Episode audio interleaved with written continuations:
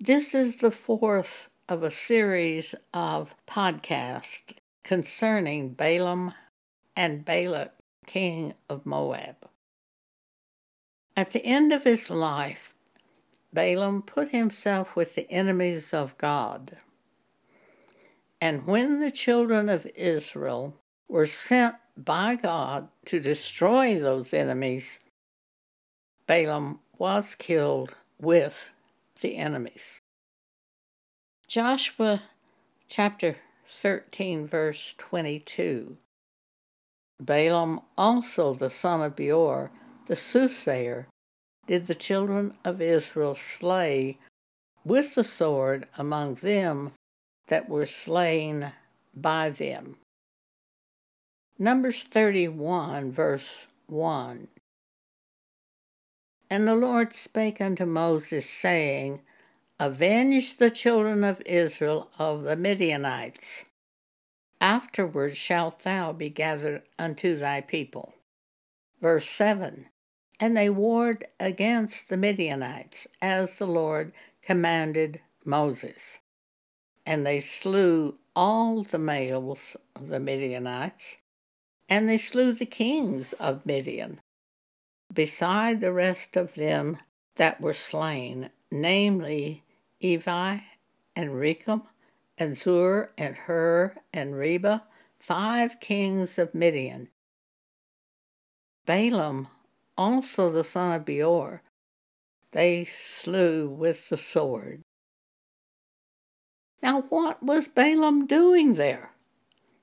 These are the enemies of God.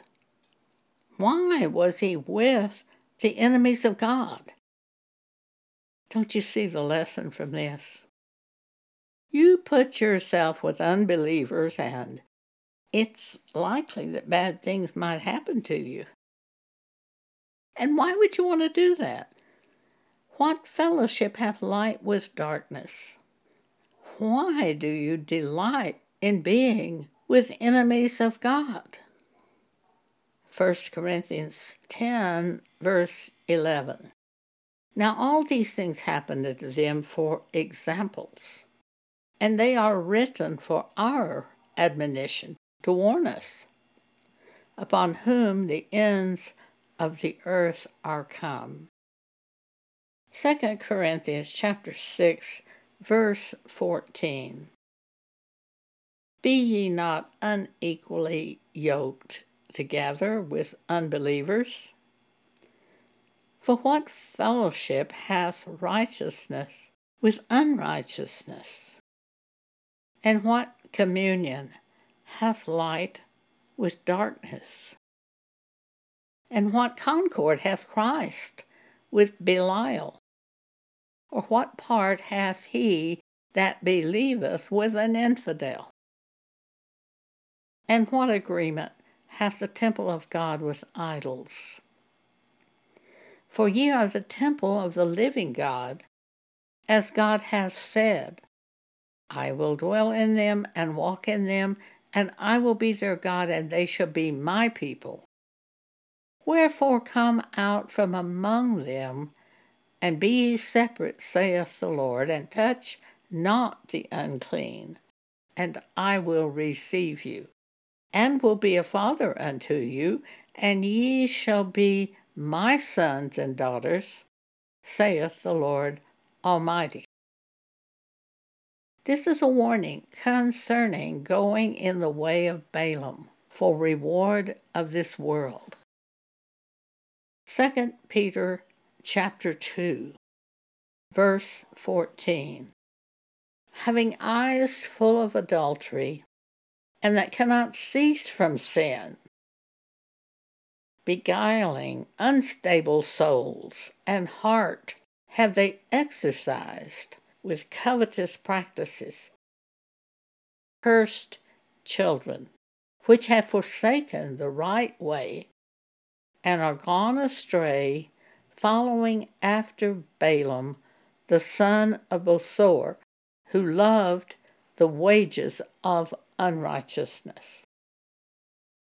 Micah chapter 6, verse 5 O my people, Remember now what Balak, king of Moab, consulted, and what Balaam, the son of Beor, answered him from Shittim unto Gilgal, that ye may know the righteousness of the Lord. What is the righteousness of the Lord? It's that which is right in the sight of God. It is the word God gives us that causes us to walk in righteousness as we follow it. That's the righteousness of God. Jude, verse 11 Woe unto them, for they have gone in the way of Cain and run greedily after the error of Balaam for reward, and perished in the gainsay of Core. Mark 8, verse 36, Jesus says, For what shall it profit a man if he shall gain the whole world and lose his own soul? I know ministers who go all over the world speaking of Jesus and yet lie in other matters and even steal from worldly people. Matthew 23, starting at verse 14. Woe unto you, scribes and Pharisees, hypocrites!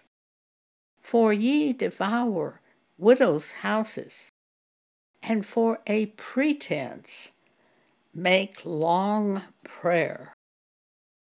Therefore ye shall receive the greater damnation. Woe unto you, scribes and Pharisees, hypocrites! For ye compass land and sea to make one proselyte, and when he is made, ye make him twofold more the child of hell than yourselves. Thank you for allowing me to share this with you today.